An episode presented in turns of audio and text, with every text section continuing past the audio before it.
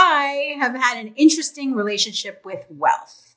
I hated it, I loved it, I was obsessed with it, and scared of it. But Jay taught me to understand it, and he taught me how to flow it, and he taught me how to make money from all different kinds of ways and all different platforms because they're all the same. So, Jay, you are an amazing wealth creation coach.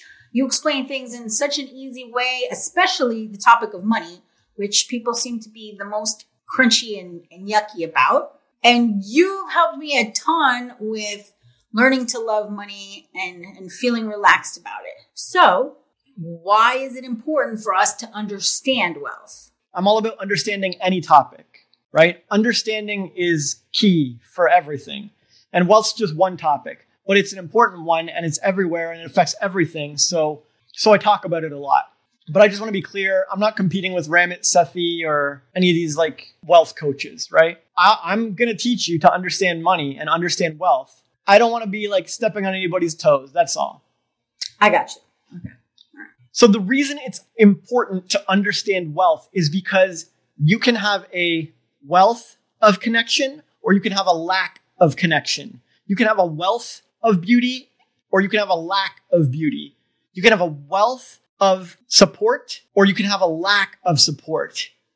And so it doesn't really matter what is important to you in your life. You need to understand wealth because even if money is not important to you or business or whatever, there is something that's important to you and you probably have a lack of it right now. So, very important to understand wealth. If you don't understand wealth, you cannot create a wealth of the thing that you want. All right. That, well, that makes sense. Because if if you don't understand something, you can't create it. But then what what does wealth actually mean? Because some people might think to them, wealth is like super big mansion, private jets. Other people, to them, it's just the ability to pay bills and eat and, and not have to worry about the next paycheck. So what does it really actually mean? Yeah, it's a great question. It's good to define what you're talking about. Mm-hmm. And wealth just means the opposite of lack people who are in lack or in poverty or in destitution of anything don't have a wealth of that thing. Right. To a farmer, wealth might be a ton of crops. Okay. To an investor or a venture capitalist, wealth might be an abundance of money or assets. To a kept bimbo, wealth might be uh, a giant wardrobe full of shoes or something. But it doesn't really matter. The point is, it's the opposite of lack. Wealth is the opposite of lack. It's fulfillment, it's abundance, it's prosperity, it's thriving, it's plenty. Wealth is just a word for plenty. Do you have plenty of the thing that you want, or do you have the opposite of wealth? You're saying it's an abundance, it's plenty of whatever. Like if I was still obsessed with bags and shoes, then having a closet full would be wealth to me, regardless of my bank account, because I have an abundance of those things. Yeah. Right. Or you might have a wealth of bags, but have a lack of cash. Right. Okay. I got you. All right. This is cool. Good. I'm, I'm glad that we're defining it. So going forward, you understand what, what we're saying. So every time that I think I understand wealth and generating it, I get hit with a nuance about it that I didn't, I don't really understand uh, and that I that I still have to work on. Why does wealth have so many nuances to it that I have to learn and, and fix? It doesn't. Wealth is simple, or or it does, but they don't really matter. Imagine you were going to teach someone cooking, and every time they went to make a meal, they complained about some nuance they didn't understand. Like, you never told me that the grease would spatter on my arm and burn me. You never told me I had to preheat the oven. You never told me that cooking things from frozen takes way longer than cooking things normally. Why is there so many nuances to cooking? This is impossible. I'll never get this. I have to learn so much. If you were a cooking teacher or a tutor or a chef, you'd be like, honey, relax, chill, calm down. You're overcomplicating this. You're making this way harder than it has to be. Yes, I left out those nuances because they're not important. Maybe you should get the hang of just getting food into an edible shape and getting it into someone's belly before you worry about all this stuff. People use nuances and complexity as an excuse to fail at stuff. They should naturally, easily, normally succeed at cooking. They should be able to get food from the grocery store to the cooking utensils to the table to someone's belly. It's not rocket science. It's a very simple process. Now, they might not be flawless at it or the master chef, but there should be no excuse to, to fail at cooking. All right. Cavemen have done it. Toddlers have done it. There should be no excuse to fail at cooking. The same goes for, for wealth, for making money. A toddler could do it. A kid with a lemonade stand could do it. A caveman could do it. Okay. So But why does it feel like that? Why does it feel like there are things I'm missing? because it lets you stay in your comfort zone of never building wealth. Just like the cooking person, the cooking student is like, oh, I can't do it. I can't do it. I guess I'll just go play video games. Like the chef said it was easy, but they lied. It's too hard. And so then they're back to their comfort zone. Then they have an excuse to never learn cooking. Right. Okay. And you got to take a hard look at yourself. If wealth generation is difficult for you and you're focused on the nuances of it and acting like they're blocking you or they're stopping you, then you got to look at yourself. Do you really want to learn it? Because, like swimming or cooking or cycling, the basics are quite simple and people everywhere have done it for thousands of years. Right. The basics of creating wealth, it's like provide value consistently to a certain tribe in the market. That's that's it, right? Cooking. Take something, some ingredients, heat it until it's edible, try not to burn it, and and there you go. Like you have sustenance. I mean, sure there's a lot of nuances, but they're not that important and they're definitely not an excuse to fail. Well, thank you. I appreciate that. But I think focusing on those nuances after I failed something, after I failed a business or failed to make the amount of money I wanted to make or whatever was a, was a reason or was a reason instead of looking at where I can improve, oh, well, I still need practice. Oh, I still need this, but not really understanding or seeing where I failed exactly. Okay. Yeah, because you have two choices when you fail at making money. Choice one is, you know what? Making money simple, and I've almost certainly failed at one of the fundamentals or the basics or the core principles. I need to go back to the basics. I need to really practice my fundamentals. I need way more practice. I need to get the hang of this. This is what someone who failed cooking would do. If they burned it, they'd be like, well, I need to pay attention or watch my heat levels or some basic. I need to go back to the basics. I don't think there's any complicated nuance here. I just fucked up. This is option one. Option two is, oh, well, it was a new pan today and the smoke alarm went off today and that's that's crazy i've never had that happen before and I, I think that's really the main issue here you know the reason i failed is because of this tool and that nuance and this condition and that environment it couldn't possibly be that i just screwed up the basics and didn't practice enough i think the real issue is some complexity or some nuance over here. And that's your option too right? When you fail you have two options.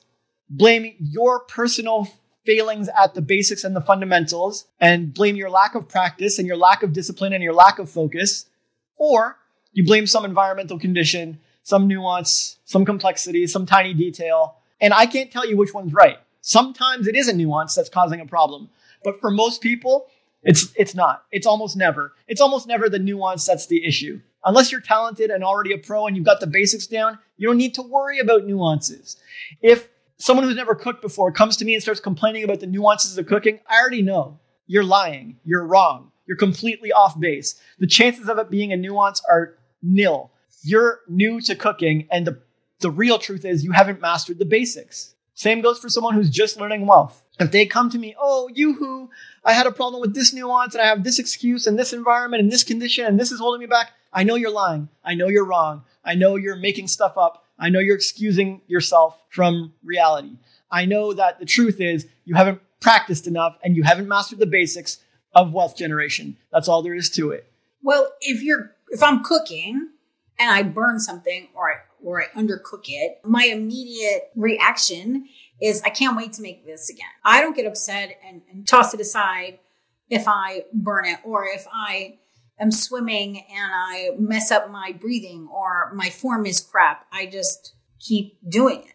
Right. But what was your attitude and response at burning a business? Well, that's what I was going to say. Like, I don't have that same response. Like, I, I burnt my business and, and instead of taking responsibility and and talking to my partner openly and honestly about what I was feeling about other things that weren't even to do with the business. Yeah, but he would have told you you failed at the basics, you need practice, get back to it. Well, that's why I'm here.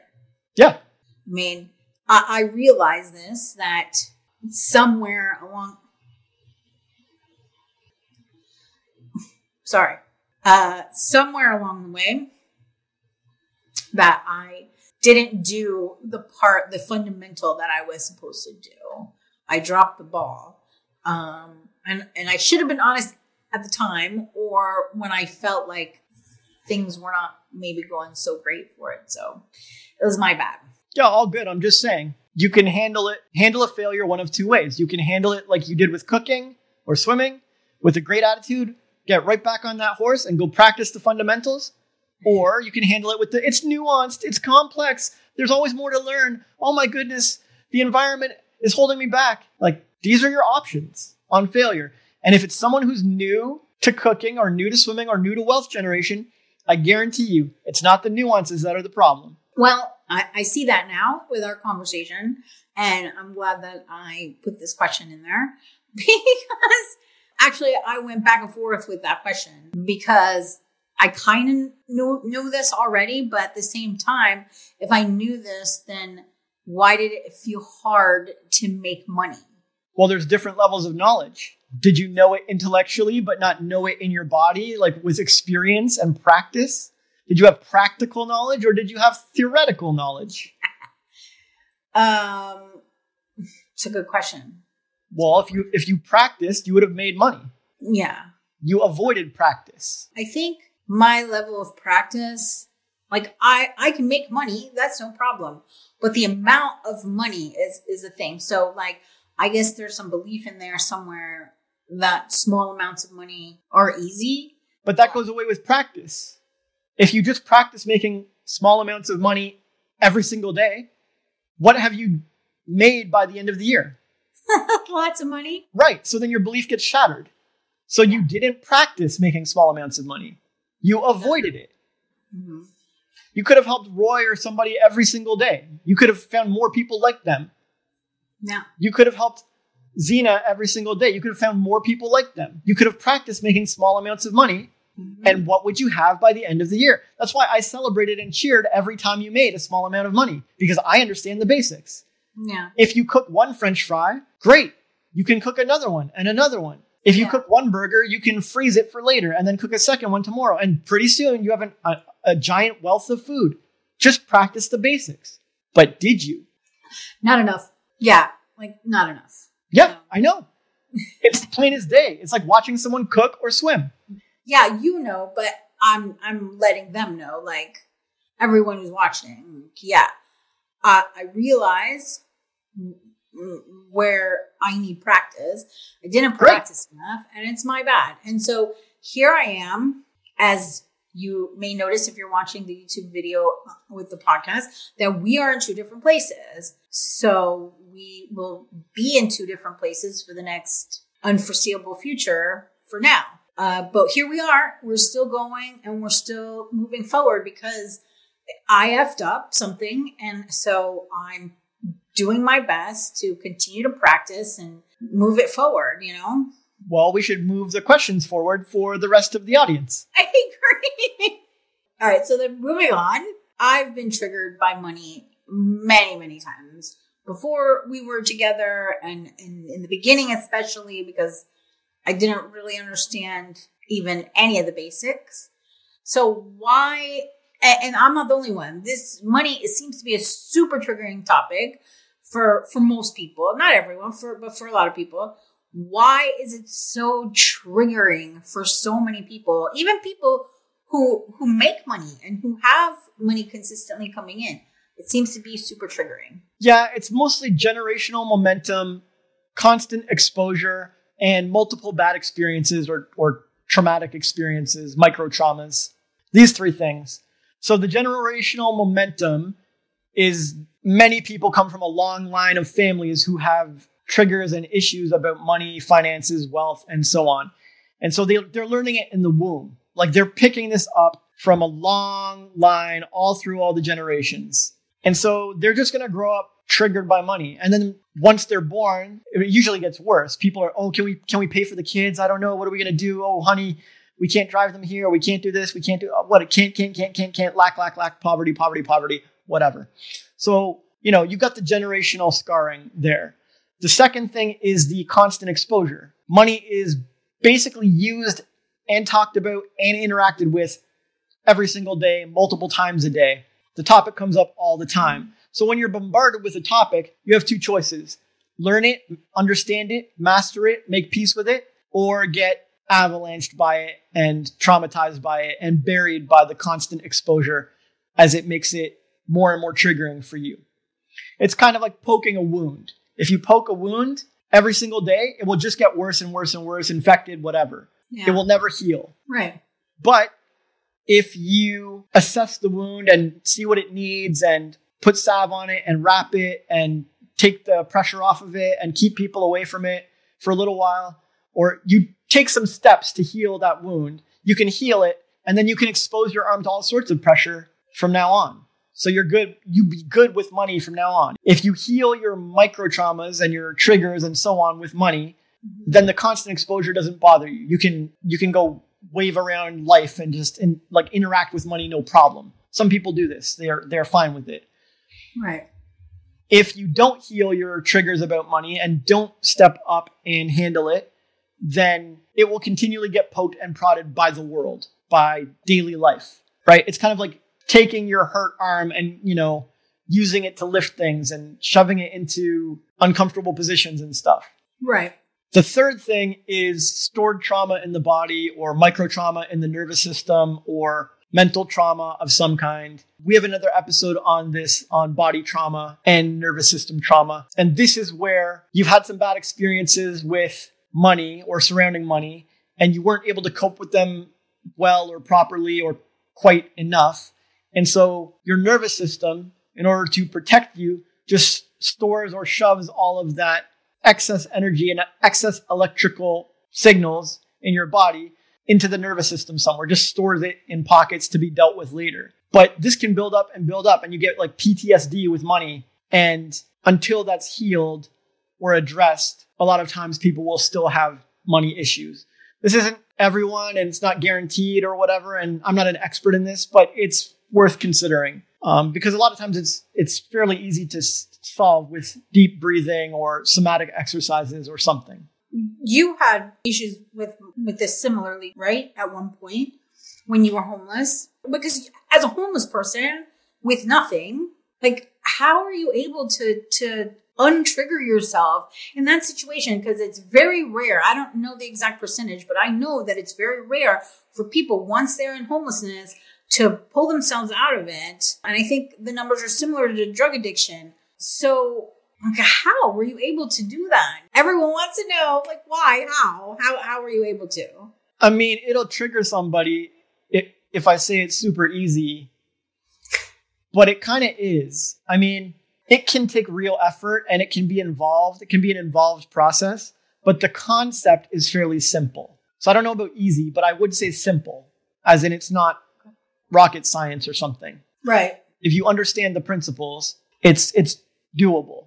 And I've gotten out of, you know, destitution or rock bottom poverty more than once. Homelessness was only once, but you know, being down to nothing, I'm I'm cool with it. It's it's really no big deal. Hmm.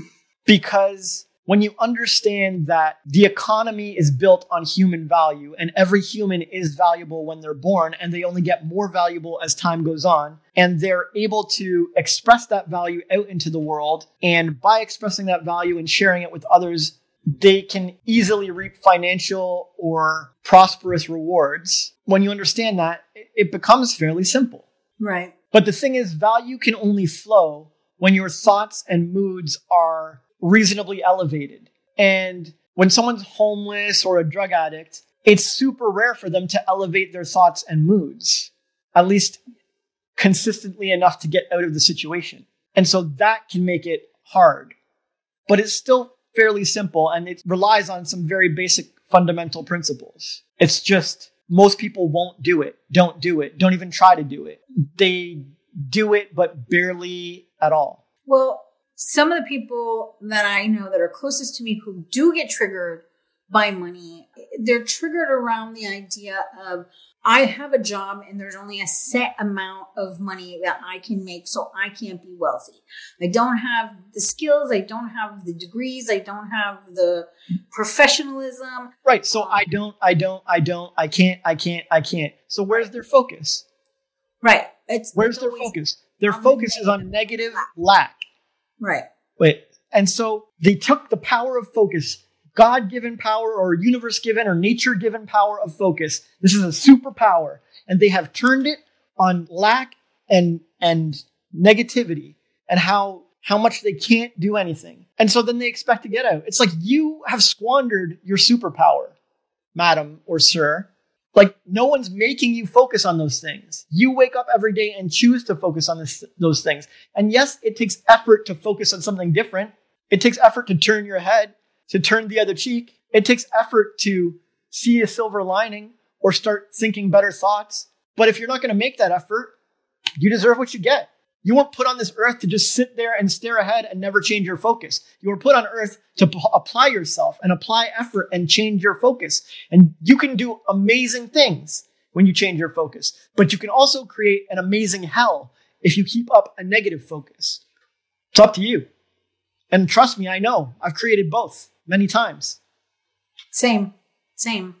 And even recently, like a lot of negative thinking going on in my head created uh lack in other areas of my life, things I wasn't even thinking about. So Yeah, and you had a super supportive, positive person nudging your focus towards positivity all the time. But even Yeah. with the world's most superhuman cheerleader on your side, nudging you towards positivity, your focus still decides your reality. And that's the same for everybody else too. So Yeah. we could we could give them the world. And if they were still focused on that negative don't, don't, don't, can't, can't, can't, it would just disappear. Yeah. Yeah. Fair enough. Well, I appreciate you sharing that with us. Um, I know going through homelessness is an easiest thing to do. And No, it as- sucked. at, yeah and and going through drug addiction and getting clean and, and my whole life being destroyed multiple times over my negativity uh it's not worth it. And i know like so in, in the not the last podcast but the podcast before i just posted the, the video of it asking you like can i just be in my darkness and still get what i want? I even said before i asked i said i know you're not gonna like this question. Because so many people want to stay in that negativity and i can't control my thoughts i can't control my feelings. And it's not i'm not saying it in a judgmental way because like i've had that same thought i can't control this. I can't help it. I literally said it yesterday. Like i can't help how i feel. But that's not true. No, you've been controlling how you feel since you were born. yeah.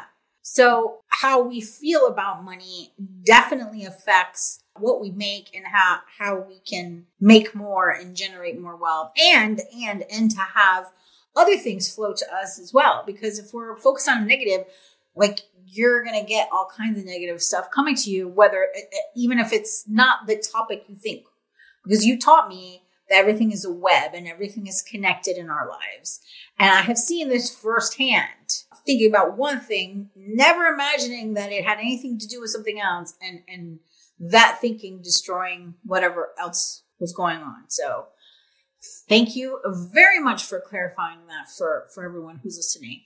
You're amazing, and I'm so proud of you that you were able to change all of that in, in some of the darkest times in your life. And, and I know more of your story. If, if anybody is interested in learning more about Jay's story, I will link uh, on the website. I'll link it in the description. And I will also, I didn't say this earlier, but I'll put the link to the other video that we did about body trauma and, and trap trauma. So for those those people who are triggered by this, like we always tell people to practice. Like I probably could go through almost every episode so far, and you, we've probably mentioned practice at least once in every episode, maybe. Yeah, So- because the world doesn't practice. how can we, people who want to change and, and be better at, at this, how can we practice talking about money in a way that doesn't trigger us so we feel good about it? there's all kinds of ways to practice thinking and feeling better about money. You just have to find a technique or kind of practice that suits you. If someone wants to practice cooking, I could give them a million different ways to practice, but if they like to practice grilled cheese or they like to practice Indian food or they like to practice while the laundry is going, like they have to find their vibe, their thing. So when some people want to practice thinking and feeling better about money, they will journal. They will journal their thoughts and feelings about money because taking something out of your head and putting it on paper and looking at it objectively is a very eye opening thing to do. Yeah. Anyone who shies away from writing, writing their thoughts and feelings, writing their take on money, writing an essay about money, writing something, kind of sets off some red flags. Like, why are you not willing to write out on this topic? Well, you, is it going to bite you? Is it going to hurt? I don't imagine that you're super productive and it's going to like eat up all your day. Like, you're Right. struggling for money anyways, right? Maybe give it a shot. So Abraham Hicks has some money processes. Neville Goddard has some money processes. Joseph Murphy has some money processes. Ramit Sethi has some money processes. There's all sorts of money processes, money techniques, money methods to change your thoughts and feelings about money. Just get out there and Google it or try some on your own. Google, how can I change my feelings about money? You know, this stuff is basic stuff. Uh, there's countless tips and tutorials out there. And anyone who's serious about it is going to find it without me and this podcast. You know what I mean? Like they're going to be out there searching for it already. Right. Well, you have a pretty interesting uh, guide about money. Oh, I have many guides about money. Yeah. I have one guide that explains how money came to be and what it is and why it's not really real. All the ins and outs of the economy, so so you can understand, like in in layman's terms and beginners' terms, what the economy is and why it exists. I have guides on how to make money on OnlyFans, but it can apply to any business. It's just eight steps to monetize anything. Basically, we have an, we have a podcast on eight steps to monetize anything. We do. I have a guide on, well, I just wrote a new guide on why it's better to focus on other things than money if you want to make money. Yeah, it's an excellent article. Thank you. We're going to talk about that in a minute, actually. Sure. Well, actually, uh, I'm I plan to put all of the articles in the description for anybody who is watching and is interested in reading more. And one of the articles you wrote, actually, we have a testimonial for, and the person who wrote it said they literally have never read anything better on money manifestation ever. And and we had a lot of people saying saying the same thing, but the, that that guy that gave us the test, the actual testimonial for it, and and we had lots of people raving over that on uh, Reddit. So I'm happy to share with our audience all the wonderful articles that you've written. Uh, and the most recent one, I don't know if we're going to share that or not, but I'm going to talk about that. So in Eyes Wide Open, Volume One, our book, amazing book by the way, you wrote. Your moods, thoughts, and choices influence how much value you flow into the economy. So they also influence how much you receive and exchange. You must master your moods, thoughts, and choices to create wealth sustainability. So, can you please explain what you mean by moods, thoughts, and choices to create wealth sustainability? Okay. If I sent you out on a mission to find two kinds of people or two examples of people, I sent you out to find some people with shitty thoughts, moods, and feelings negative, cynical, bitter, judgy, dissatisfied, disgruntled, complainy, all of this stuff. I sent you out to find someone who they're just in generally a bad mood about everything and they think negative things of everybody in every situation or you know 80% of them or something. And I also sent you out to find happy people or a happy person who is just generally satisfied with life and they're good with where they are and they're not fretting about stuff. They might not be in the best circumstances or environment or situation. They might be some like I don't know, broke developing nation person or whatever Mm-hmm. but they're happy. They Right. love life. They believe in their creator. They're they're happy with their progress. They see the good in others. They see silver linings. They're optimistic. They're grateful. They have a lot of gratitude and appreciation. If you went in and found these people, where would you find the wealth? Which type of person would you find most examples of thriving and prosperity? The person who's most positive. Yeah. And do you think that all of those positive people who are prospering and thriving magically became happy after they got a windfall or made a bunch of money and they got the money first and now they're happy because they got money? Or do you think that they changed their mind and their mood and they had a different perspective on life and they had a different attitude and a different approach towards wealth and wealth creation and their current circumstances? And that change in attitude led them to circumstance after circumstance where they thrived and earned more. Like, do you think the money came first for these people? Or do you think the positive thoughts and feelings came first? The positive thoughts and feelings. Oh, absolutely. Um, we once had a client who was desperate to win the lottery. Do you, you remember who I'm talking about? Yep. He was desperate to win the lottery. Yep. Um, and I helped him. Super negative uh, about like certain things in his life. And the moment after we we helped him and talked to him, and then he changed started winning. His mind. That day he started winning, and for yep. weeks he was winning and winning and winning and winning and winning. Yep. And then it went away when he got negative again. Yes.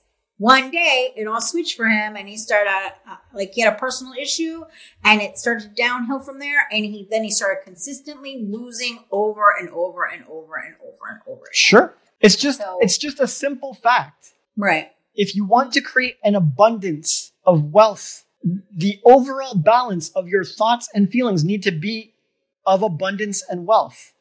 Yeah. You need to be grateful for the abundance of air or abundance of food. You need to be happy with your current situation or your skills and believe that you have an abundance of skills and an abundance of value that you're going to turn into more and more people are going to love it. You need to believe in buyers and audience and everybody. It's it's a very abundant set of thoughts and feelings need to exist if you're going to create that. It's just fine. Even miserable old misers or whatever generally have abundant thoughts and feelings about wealth. Yeah, it's true. It's true.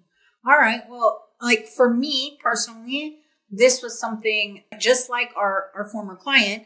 The minute my my thoughts turned positive, things started to flow. I mean, I made a little bit of money. We got more views on on our YouTube channel. Like every every time I just tweak this and again, it wasn't my moods, thoughts, and choices about money. It was about everything. Yeah, because on the whole, the balance of your thoughts, moods, and choices need to be positive and abundant. Like something you believe in, something you feel good about on the whole. It needs to be like 80% positive or something. I don't know. And that's why I always tell you do what you love, do what makes you happy. And if you go against that, you're going to suffer. You're going to create lack. You will not create wealth with that kind of approach. It's like you don't cook food without heat. Like it's not, it's so simple and basic. Well, this is something that I, I really appreciate because recently when I was not feeling great about my life, one of the things that I, I did was to focus on the abundance in my life. So Good. What, I have an abundance of skills. I have an abundance of love. Good. I have, an, I have an abundance in my partner who is wonderful and amazing. No matter what we're going through, still my friend and uh, my partner in most ways, and and super loving. Like I I didn't even say like help me with this. You're like oh I'm happy to help. And like there's there's just an abundance in my life. And so as soon as i started focusing it, it happened again. Yep. So but people have to practice it.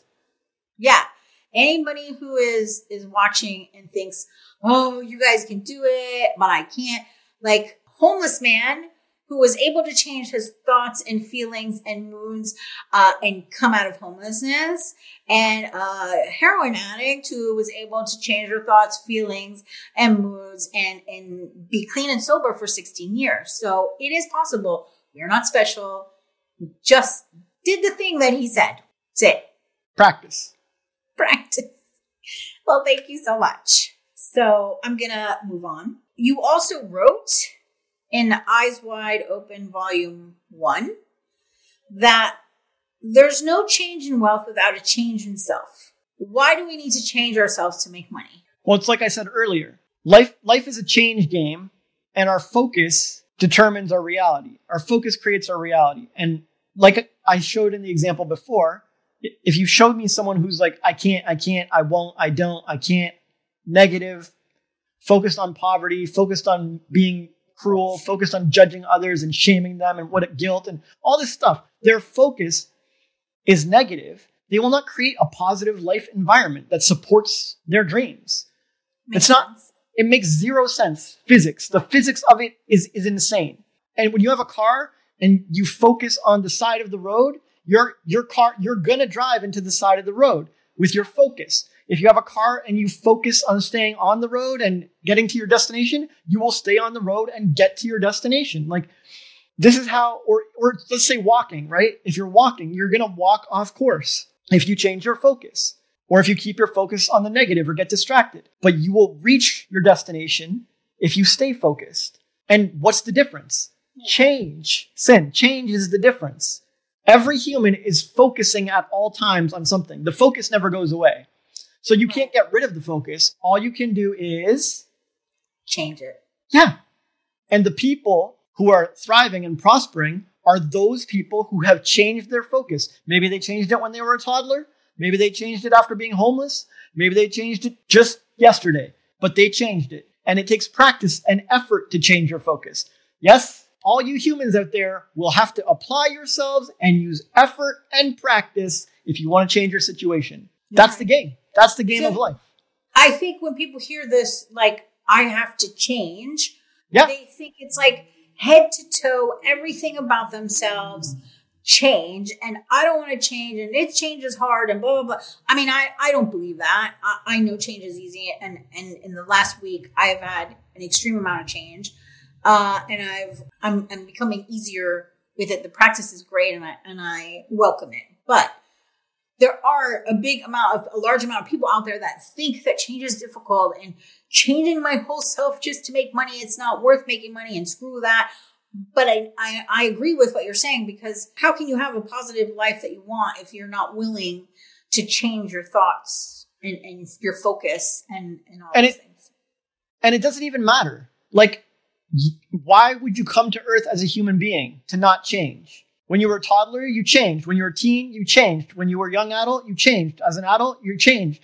The people who don't change, the stubborn, like stick in the mud people who don't change, they're just hanging on for dear life, like waiting to die. Like, they're not growing. They're not blossoming. They're not changing. They're barely living. Like, they're already dead. So, like whatever. People can whine all they want. Oh i don't like change. I don't want to change. It's not worth changing. I don't want to change who i am for money. It's like okay great. Then be one of the stick in the mud stubborn people who hang on for dear life passing time until y- your physical body passes off the mortal coil or whatever. Yeah my my ex-husband and i had a s- uh, conversation recently and he used the phrase that he used through our marriage that used to infuriate me which was this is just how i am. And i didn't want to get into it or, or say anything but i wanted to say like but you're choosing to be that person. Yeah And and you're choosing every day. You're choosing every moment. You're either choosing to be the old version of you who was poor and didn't do anything or you're choosing to be a new version of you that fucking steps up and crushes it. Yeah You're choosing to be the person who sleeps in and whines about sleep, or you're choosing to be the person who gets up early and gets to the gym. It, it's whatever. There are tons of people on the planet who used to sleep in and now hit the gym early. You can either be one of them or not. yeah well, But I don't judge. Everyone's allowed to be as like boring and lame and unchanging as they want, right? I don't care. Live a dull life until you die. Never make that money. I, I don't care. Do whatever makes you happy. No, no judgment from me, no skin off my back, whatever. But for me, I'd rather change and become better, become the best version of myself and see what I can really do here with my years on earth. Yeah. Uh, I wish there was like a little pill there in, in your brain I could pull out and clone that and just pass it out to people for them to have that exact same attitude. That that attitude, what you just said, this is a beautiful thing. And and I know you've gotten a lot of shit over the years from people in your life when you say stuff like that. But Yeah, they get mad. Yeah, they do. Well, whatever. You- The truth you hurts. made, you made a comment this morning in, in our chat about like some people see you as bad, but and and it kind of like I didn't say anything, but I sat there and I looked at those words for a few minutes and I thought this right there because you challenge people and you and you tell them basically fix yourself, get your shit together and you can have what you want. And this triggers people to to take take it out on you and call you names and see you in a in a negative light. Not not everyone, not of course not, but but sure, go for it. But they can listen to their yes men and the people who are like, oh, they're there, or they can listen to someone who cares and is helping and is telling them the truth. The truth will set them free. But first, it will slap you around. It's true. Yeah, that's why it's the truth. Yeah, so for me, I'm doing it out of love. That's the loving thing, man. They're going to go their whole life and never hear the truth. Someone needs to say it. It takes guts and courage. So I'm happy to do it. And if they want to hate me for it, that's fine. But at least they can't, they won't go to their deathbed and say, no one ever told me the truth. No one ever gave me real talk. No one ever stepped up and had the courage to say what I needed to hear. True. I think part of the reason why people feel that way is because they're afraid to admit that you're right if you say that to them because or if they hear it because then they have to admit that they're not willing to change to have what they want. And and even though we're talking about wealth today and money, this actually goes for every single thing in your life. Uh, and so that's that's one of the things that I love about our podcast and when we talk and the advice you give because it's never really just about the topic that it sounds like it, it's about. Like uh, you you said earlier about the OnlyFans page that you made. Oh, it's it's for OnlyFans. But honestly, if you look at all of the stuff you've written, you you could tweak it to any topic. This Yeah, is it's for any life business. any business, any anything in your life, because this is this is actual life advice, Yep. not just money creation.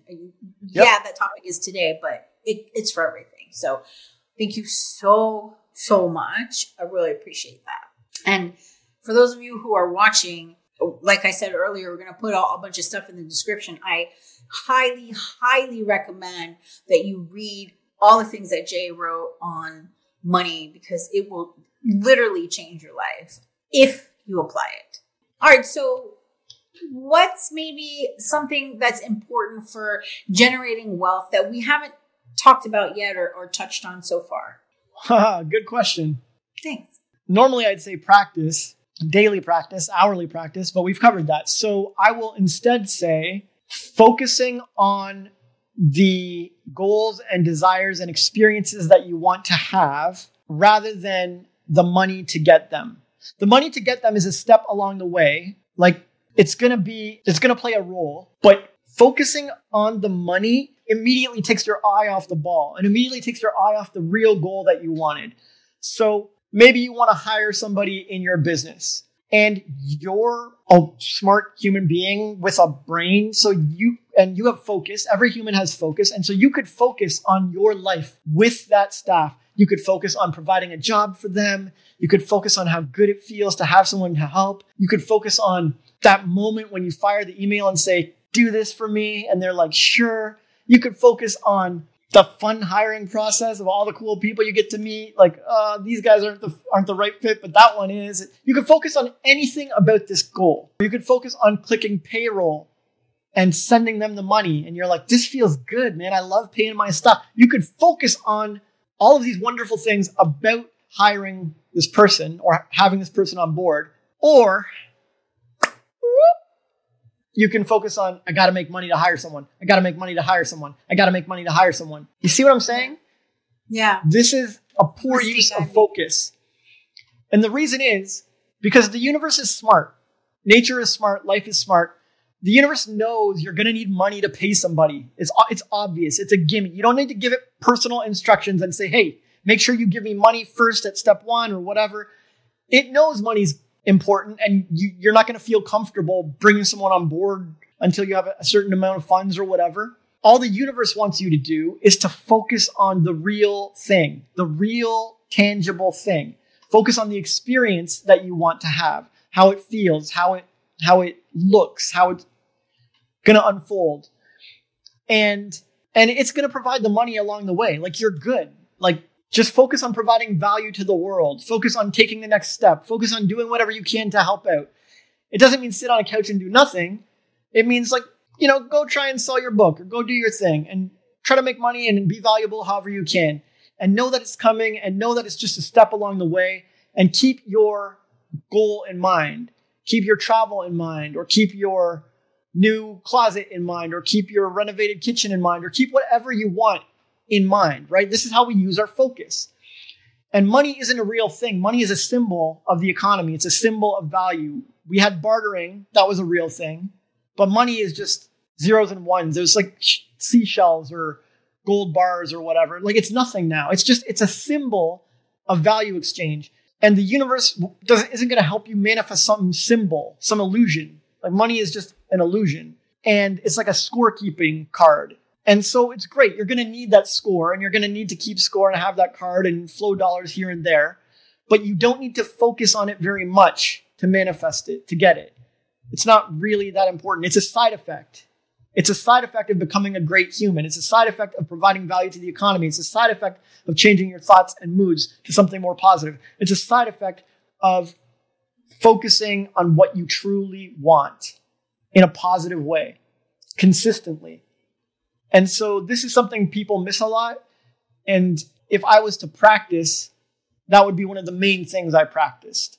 I would practice focusing on the things that I want and and just knowing money's a step along the way. Like it's good to make money and it's good to keep score and flow the dollars here and there, but it's not like a real thing that I'm I'm looking to experience. Okay. When you were a baby, when you were young or a child, you had things you wanted to experience and you could imagine them and think about them and you would get them. Your aunt would give you some money, you get some birthday money. Money would come and you would go spend it and it was good but you were never really focused on the money. You weren't trying to experience money as a child. You were trying to experience things, and the money came to help you. Okay, so just to be clear, I want to give you an example and make sure I understand. I want to travel in a van all over the US. Yes, I've encouraged that goal. Yes, I know. So uh, I should be should be, according to your what you just said, I should be focused on how much joy it would bring me to be traveling and the places I would be seeing and the experiences I'm having with my partner and and um, showing him things that I wanted to see or or things that we haven't never neither of us have ever seen that kind of stuff that's what you mean not focusing on I need this amount to to buy the van. I need this amount to restore it. I need this amount for this. I need this. I need this. I need this. Well, you could you could think about the money in your account, or you know, signing the deed to the van and and the cash register going cha-ching. Like it's not so much about the specifics; it's about the vibe. And you're either focused on something good about the van experience or the travel experience, or you're focused on money. And they can they can look the same. It can be the same language. Like person A is focused on I need this much money, I need this for the maintenance, I need this for the and the other person could be like, oh, I need this much for the for the travel. I'm so psyched to get it. Uh, I need this much for the the maintenance, but you know, I know the universe is going to bring it and I'm going to help more people. I'm going to sell more books and I'm sure that money's going to come in. So they're both thinking about the amounts but one's thinking about the van, one's thinking about the travel, one's thinking about the fucking, the goodness of it all, like the thing. To them, money's just a step. It's like it's whatever. It's just a step. I'm I'm taking care of it. To the other person, money is the goal and the focus and the obsession, and they're not thinking about the van at all, right? But they're both saying the same things, or they're both focused on the same financial things, but they're not, though, are they? Hmm. No, they're not. Yeah and and and they know the difference. Both of them know deep down what they're focused on. They can pretend all they want, but if they both wrote a journal, one of them would be writing like I was focused on my dream today, man, and it felt good, and the other one would be like man, man, man, man, economy and life's hard and I'll never make this money and whatever. Like the real private thoughts that come out in their journal shows what's up. Right, right. Okay, well, uh, so then I, just I asked the the for the example because I just wanted to make sure that I understood what you meant. And so thank you for clarifying, and explaining. I know this podcast is going to help somebody. Okay, so in an unpublished but amazing article called I Love Money and That's Why I Focus on Other Things, you wrote, because oftentimes they wouldn't see money flow instantly or fast enough from their first few attempts at value sharing, So they become negative about the situation and fall back into chasing money rather than refining their expression of natural inner value. They go back to thinking, my goal is unlikely unless I focus on money. But focusing on money automatically puts the true goal, the true experience, or true desire on the back burner. I feel like that part that you wrote in the in the article that I'm putting in the description really solidified what you just said to us. Uh, and and your article, the, this article you wrote, helped me see a whole bunch of stuff immediately afterwards. I wrote you an email, but the point is, is everything you said is spot on, and I totally agree. And it's funny how you wrote that article even though I knew this stuff because we've talked about it before, but you wrote this article and I saw all these new insights and and things in my life that I was I was missing. So again, again, I highly recommend anybody watching this read that article because you did a phenomenal job, especially in a time that most people would not be putting out amazing stuff like that. So thank you. Thank you. So I'm, I want to ask this question, but I already know the answer because we've kind of touched on it a little bit, but I feel like someone out there may still be thinking this. So if I have no money, can I actually make money? How does a kid with a lemonade stand make money? Right? The kid is a kid. They're broke AF. They couldn't be more broke. Right? But they go to their parents and, and get money for their lemonade and their little posters. So you're saying yeah, but does the parents just like keep a nonstop fund for their business, or does the child get like an allowance or one one hit of lemonade and they have to start making money from there? It's a good question. Uh, I'm assuming that if they make money from what the parents invest, they have to use that to buy more. Yeah, of course. Right. So what the child does is they find resources from somewhere. They do whatever they can with what they have. If it's not a lemonade stand, or their parents won't give them lemonade, they'll go find rocks from the ground and paint them or something. Or they'll offer to, I don't know, mow a lawn or rip out weeds or something. No? Yeah. Yeah. They always find a way. Yeah, that's the point. The kid will always find a way to make money somehow because they know money is a symbol of value and that they're a valuable child and they have something to offer the world and they're happy to do the work. They're happy to go offer something to others. And they'll take a million rejections or no's. They'll let people walk by the lemonade stand and not buy. They'll call out to them and the people just walk on. They'll knock on doors to rip up the weeds and they'll they'll let people say no, we're not interested. They're happy to just get out in the world and keep offering value until money starts coming, right? Yeah. Yeah. yeah and so how come adult, adults can't do this?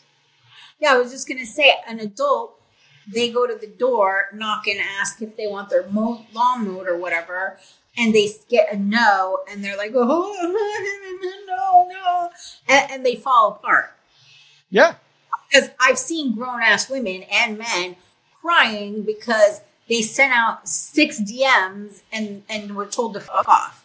Like, do you know how many times I've been told that? And? Yeah, but it's because they don't believe in themselves and they don't believe in the market. They don't believe people will value them. They don't believe people will pay what they're asking. They won't believe they'll find the right customers or enough customers. But the kids do. The kids are like, well, I'll find somebody. I'm sure they, they see my value. I know they like this. They believe. Yeah. They believe in themselves and they believe in their client base, their customer base. Or if they're at a job and they want a promotion, they're just like, I'm going to outdo everybody else here. Like I'm a teenager, but I'm going to show up early. I'm going to stay late and I'm going to be and they just know if I offer more value, the economy will, will reward me. The universe will reward me. Yeah. They, they know this. And so they do it and they stay at it and they keep their thoughts and moods high and elevated and they align with value and align with wealth and they keep at it until it flows. Just like if you're cooking something, they know if they keep at it, they're going to make a good grilled cheese. Right. It's fine to burn one. It's fine to undercook one. I'm going to get this. It's a very firm belief in the market and the economy. They understand how money works and how value flows and how wealth flows. They understand that money is a side effect of perceived value exchange and they keep at it until their value is perceived and money changes hands. but apparently this is too much to ask of most adults. Yeah, I, I think you like you talked about belief and so many people just have so little belief in their skills and and who they are and and what other people like this for me i think was is the most difficult thing when i when i coach other people is you have to not like think about what other people think or what other people believe you well, can't actually, know. you can you can can't think know. about what they think and what they believe, but you have to think good things about it. If I'm thinking about the market or the client base or the customers or the audience or the people rejecting me, I can think, "Oh crap, this sucks and I, it's a waste," or I can think, "Nah, man, they're going to see the value. People are smart. They're sharp buyers. Maybe these guys didn't see it, but I know people are going to buy and I know people are going to see it and I feel really good about this. And I love every rejection because it gets me closer to a yes." Like Uh, what I meant was what you were saying. Like, you can't assume you know what other people believe, first of all. And second of all, if you are going to, you need to be doing it like you said. You need to be doing it. They love this. They want this. Oh my God. They're hungry for it. They're desperate for my stuff. Oh, they can't wait to buy my coaching, my whatever business you're selling. You have to, if you're to think for other people, then do it the positive way. Okay, so I have two more questions for you. If someone is psychologically comfortable being broke and owing people money, what actionable steps can they take to start to heal that? Because that's something that's super deep that I think goes deeper than a belief, or maybe not. I don't know.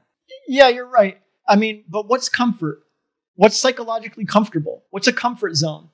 When you were born, did you have a comfort zone? If a child's born to an Eskimo family in Alaska, is their comfort zone different than a child born to an African family or like someone from the Sahara Desert or something? Yeah, of course. So, Yeah. what's a comfort zone? And if they travel, if they if the Eskimo grows up and wants to fly to the Sahara, mm-hmm. what happens to their comfort zone? Or if the the kid who was raised in the desert wants to go travel to Alaska, what happens to their comfort zone? It expands and is, and, and it's not really a thing though, I guess. Well, but they got to adapt. Like a comfort zone isn't really a thing. Yeah, like you said. And they might have to do some cold exposure therapy in their home country before they even travel. But whatever they have to do, they have to acknowledge I somehow have a comfort zone. I don't know. Maybe it was there since I was born. I don't know. And I got to step up and find some baby steps and practice and train and change my comfort zone bef- so I can go to this new place. And it doesn't just apply to physical destinations, it applies to financial destinations. If you have a comfort zone, some shitty comfort zone of homelessness or brokenness or poverty or whatever, I don't care how you got it and I don't th- care how long it's been there. You got to step up and change it. You got to adapt and find a new comfort zone if you ever want to journey to that new destination. And there's lots of ways to do it. Like I said, there are lots of baby steps you can take. If you're in the Sahara and you want to get used to Alaskan weather, you could do it by stepping into a freezer. You could do it with cold bath immersion. You could just mentally train with some monks or something. I don't know. There's you could buy ice cream from the store and use it as cold training or something. But if you really care about getting there, you won't be asking someone how. You know what I mean? People who really care about changing their comfort zones and getting somewhere, they don't ask how. They're so so motivated and so inspired and so into it that they're they're giving a list of hows to other people. Oh, I could do this and I could do this and I've been researching and I've been studying and I found this way and I found that way. They're the ones who teach us how because they already care and they've already decided to go and they're already on it. The people who ask how are, are the people looking for an excuse. They want to say, "Oh, I looked at all the hows and none of them appealed to me." Uh, yeah, and actually, this question was inspired by a certain fam- family member of mine who seems to have a psychological need, not like it just seems that way. I know it's not true to be broke and complain about money. So this question was actually inspired by them because they're beyond comfort zone.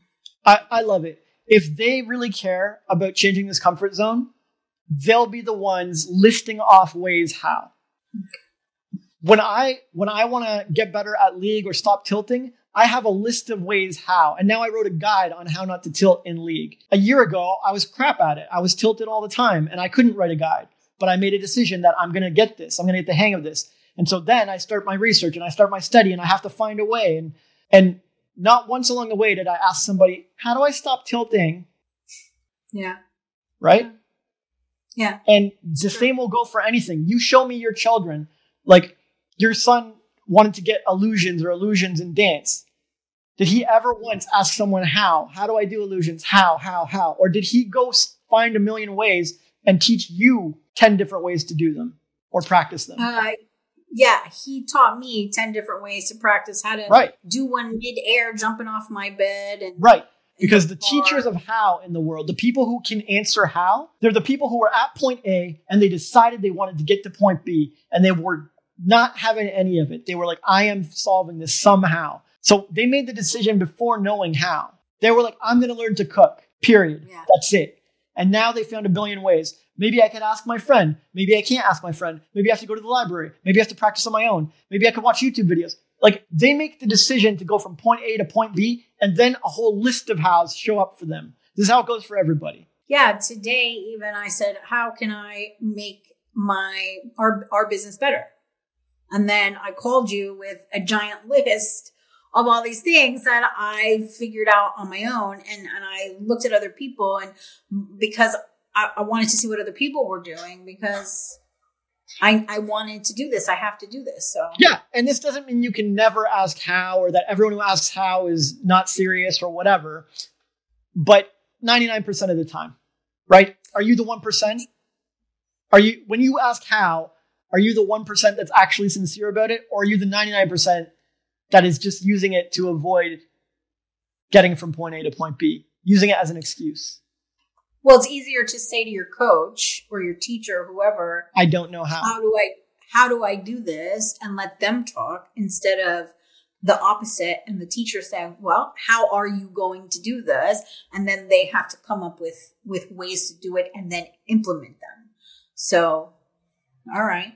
Well, this kind of makes more sense. I wish I would have known this when we had a lot of clients and I was coaching a lot of people who would ask me lots of how questions. So, this is really good. Anyway, thank you for your time. Thank you for teaching me this. Thank you for helping me, for helping everyone that's listening. Uh, my last question is the same question I always ask at the end. Do you have any final thoughts that you'd like to share with our wonderful and amazing audience?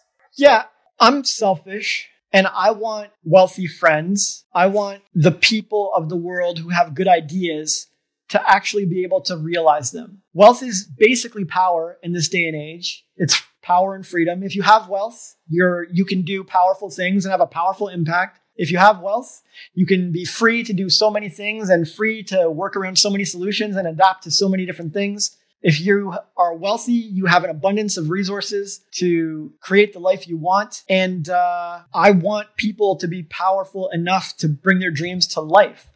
I want all the people who see a better world to not just see it, but to create it and to realize it.